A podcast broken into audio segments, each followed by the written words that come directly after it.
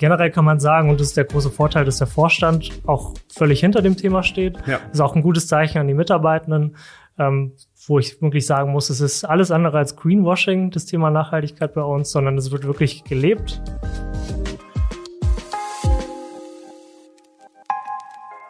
Herzlich willkommen zu Feierabendgespräche, dem Arbeitsalltagspodcast der Wertgarantie Group. Zu Gast bei mir ist heute Julian Kiefer aus der Unternehmenskommunikation. Ich bin Sebastian, ebenfalls aus der Unternehmenskommunikation. Wir stehen gemeinsam in unserem hauseigenen Studio und nehmen, wie der Name schon sagt, im Feierabend auf. So, Julian, hallo, Hi, herzlich Sebastian. willkommen. Wo kommst du denn eigentlich her? Ursprünglich komme ich aus dem Saarland. Ähm, ja, wegen dem Studium hat es mich dann nach Berlin verschlagen und ähm, bin dann glücklicherweise hm. relativ bald bei der Wertgarantie gelandet. Ach, sehr gut. Wie alt bist du? Ich bin, ähm, ja, hatte Gründen Geburtstag, jetzt 30 Jahre alt geworden letzten Monat. Glückwunsch nachträglich Dankeschön. noch an der Stelle. Sehr gut. Und wie bist du hierher gekommen? Also Wertgarantie Group, wir sitzen ja in Hannover. Also wie ist dein Weg gewesen auch vorher? Vielleicht erzählst du ein bisschen was zu deiner Ausbildung, was du so gemacht hast, bis du hierher gekommen bist. Genau, ich habe ähm, Nachhaltigkeitsmanagement studiert in Trier, ähm, habe dann einen Master gemacht in Berlin ja. Und hatte dann einen kleinen Umweg genommen, bevor ich zur Wertgarantie gekommen bin, bei einem Automobilzulieferer in ja. Hildesheim. Hab da, ähm, ja, war da auch Nachhaltigkeitsmanager und bin dann relativ, ja, zeitnah, ich war da ungefähr ein Jahr zur Wertgarantie Group gewechselt, die dann auch jemanden für den Bereich Nachhaltigkeit gesucht haben. Ja. Und so bin ich hier gelandet. Und wie hast du dich dafür entschieden? Also, weil Nachhaltigkeit gerade so modern ist, weil es passt oder wie bist du da hingekommen? Also, wie hast du deinen Weg in die Richtung gefunden?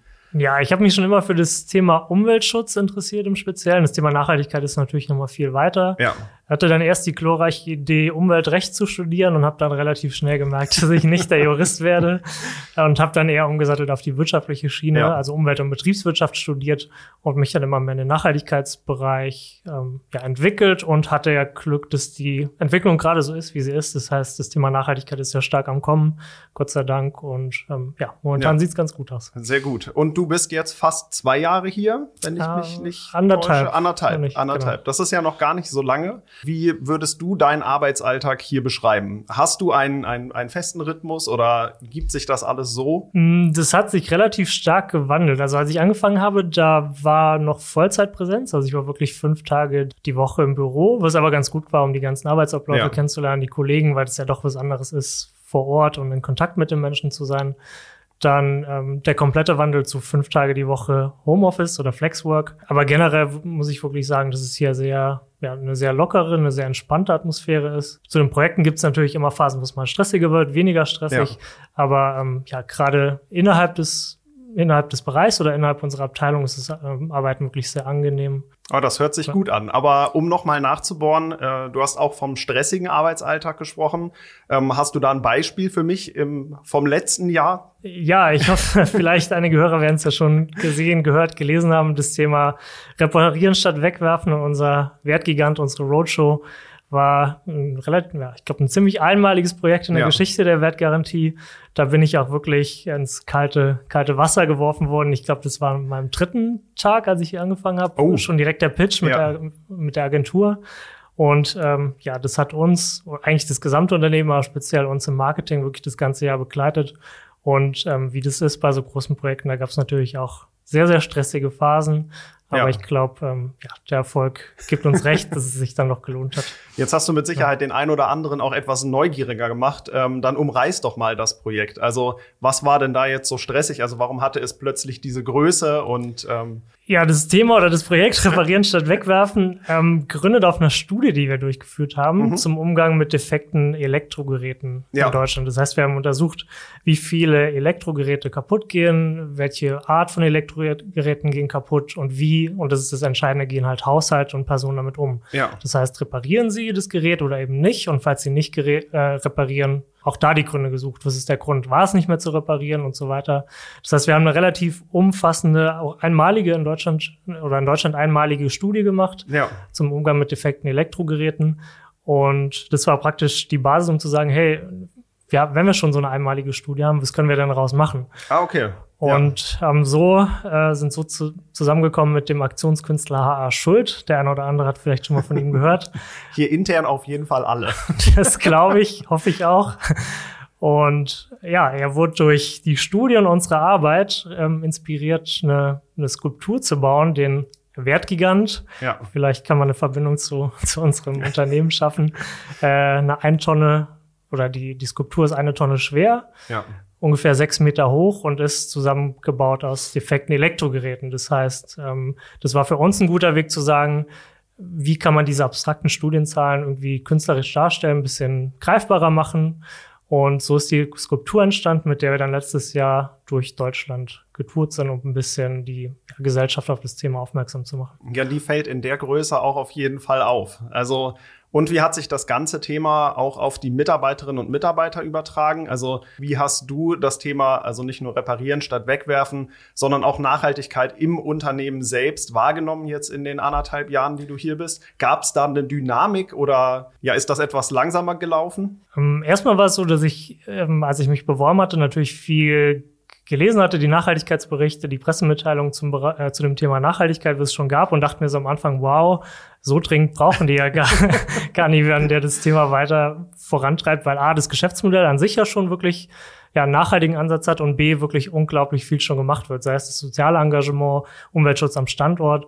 Das heißt, da ist innerhalb von wenigen Jahren wirklich richtig gute Basis entstanden. Ja. Jetzt geht es natürlich weiter, weil das Thema Nachhaltigkeit entwickelt sich auch. Es gibt viele regulatorische Änderungen, wo wir uns anpassen müssen. Gerade in der Versicherungsbranche ist es ein großes Thema, auch bei Wettbewerbern oder ja, Versicherungen anderer Geschäftsformen. Ja. Aber ähm, generell kann man sagen, und das ist der große Vorteil, dass der Vorstand auch völlig hinter dem Thema steht. Ja. Das ist auch ein gutes Zeichen an die Mitarbeitenden, wo ich wirklich sagen muss, es ist alles andere als Greenwashing, das Thema Nachhaltigkeit bei uns, sondern es wird wirklich gelebt, sowohl aus dem Geschäftsmodell als auch bei den kleineren Sachen wie zum Beispiel unsere Bienen auf dem Dach, unsere ja. sozialen Engagements, auch das eigenverantwortliche Spenden der Mitarbeiter. Also es ist wirklich ein sehr sehr angenehmes Arbeitsumfeld für jemanden, der das Thema Nachhaltigkeit verantwortet. Ach, sehr schön. Ja, es stößt auf fruchtbaren Boden. Und gerade auch die Bienen sind ja ein Thema, was die Mitarbeiterinnen und Mitarbeiter bei uns auch sehr mit dem Thema Nachhaltigkeit mit verbinden. Ähm, meinst du auch für andere Unternehmen, das wäre zum Beispiel ein guter Startpunkt, das Thema Nachhaltigkeit mehr im Unternehmen zu verankern oder zu verankern, als nur Papier zu sparen und mehr auf Digitalisierung zu setzen? Ja, meine persönliche Meinung, deswegen habe ich es ja studiert, ist es das früher oder später man nicht mehr um das Thema äh, rumkommt. Ich meine, es gibt ja auch viele Studien, die das zeigen, dass äh, die Konsumenten immer mehr auf das Thema achten, sowohl bei den Produkten als auch wie das, wie verschiedene Unternehmen an sich ähm, das Thema Nachhaltigkeit ja angehen. Und natürlich ist auch so, dass das ganze Geld mehr und mehr auch von ja, Versicherungen und so weiter in Unternehmen fließen und ja. auch von Banken, die sich ja, die bestimmte Nachhaltigkeitskriterien erfüllen, die da Ziele haben. Von daher, ob man will oder nicht, ich glaube, früher oder später muss man sich mit dem Thema beschäftigen. Man kommt auch nicht drum rum. Jetzt ist die Aufgabe, so wie du sie umrissen hast, ja gar nicht so klein. Ähm, machst du das alleine alles oder arbeitest du mit der Wertgarantie Group zusammen am Thema Nachhaltigkeit? Genau, also erstmal ist das Thema, bin ich Mitarbeiter der Unternehmenskommunikation, da ist das Thema auch zentral angesiedelt. Ähm, das heißt, so die großen Themen wie Nachhaltigkeitsberichterstattung, unsere DNK-Erklärung, also der Deutsche Nachhaltigkeitskodex, wozu wir verpflichtet sind, oder spielt sich zentral dort ab. Äh, wir haben aber noch ein Steuerungsteam Nachhaltigkeit, mhm. weil das Thema natürlich sehr, sehr breit ist, von den Umweltschutzthemen bis zu ähm, sozialen Themen. CO2-Bilanz und so weiter. Also das Thema äh, lässt sich wirklich fortführen. Das heißt, es gibt ja. ein Steuerungsteam, das sich um verschiedene Themen kümmert. Ähm, was sind die Ziele für jetzt 2022, wenn man so fragen darf. Also letztes Jahr sehr groß angelegt, reparieren statt wegwerfen. Die Roadshow auch mit dem Wertgiganten durch ganz Deutschland. Was kommt jetzt? Also erstmal, um RSW abzuschließen, äh, es soll nicht abgeschlossen werden. Also der Wertgigant, der wird jetzt nicht in der Mottenkiste verstaubt, sondern ja. der wird immer wieder vorgeholt. Also es ist wirklich auch, der wird uns nicht mehr verlassen. Sonst, äh, was ich mal angespro äh, eben angesprochen hatte, das Thema Regulatorik, da ähm, tut sich gerade ganz viel. Das heißt, wir müssen uns da jetzt darauf vorbereiten, die ganzen Anforderungen zu erfüllen, die in diesem Jahr schon kommen oder im nächsten Jahr. Und auch ein ganz großer Punkt ist das Thema Klimaneutralität. Oh ja. Das heißt, wir haben uns das Ziel gesetzt, bis 2025 im gesamten Konzern klimaneutral zu sein. Wir haben ja auch Standorte im Ausland. In Frankreich ist noch ein großer Standort. Da geht es jetzt darum, möglichst schnell die CO2-Bilanz überhaupt zu erheben, dann zu schauen, wie können wir die reduzieren und alles, was wir nicht reduzieren können, wie können wir das bestmöglich kompensieren mit Projekten. Das wird ein ganz großer Punkt im nächsten Jahr. Das klingt aber schon äh, wirklich super. Also äh, man merkt auch, dass du da sehr tief in dem Thema mit drin bist. Also dass es nicht nur Beruf, sondern vielleicht auch sogar ein bisschen Berufung mit ist. Das finde ich sehr spannend.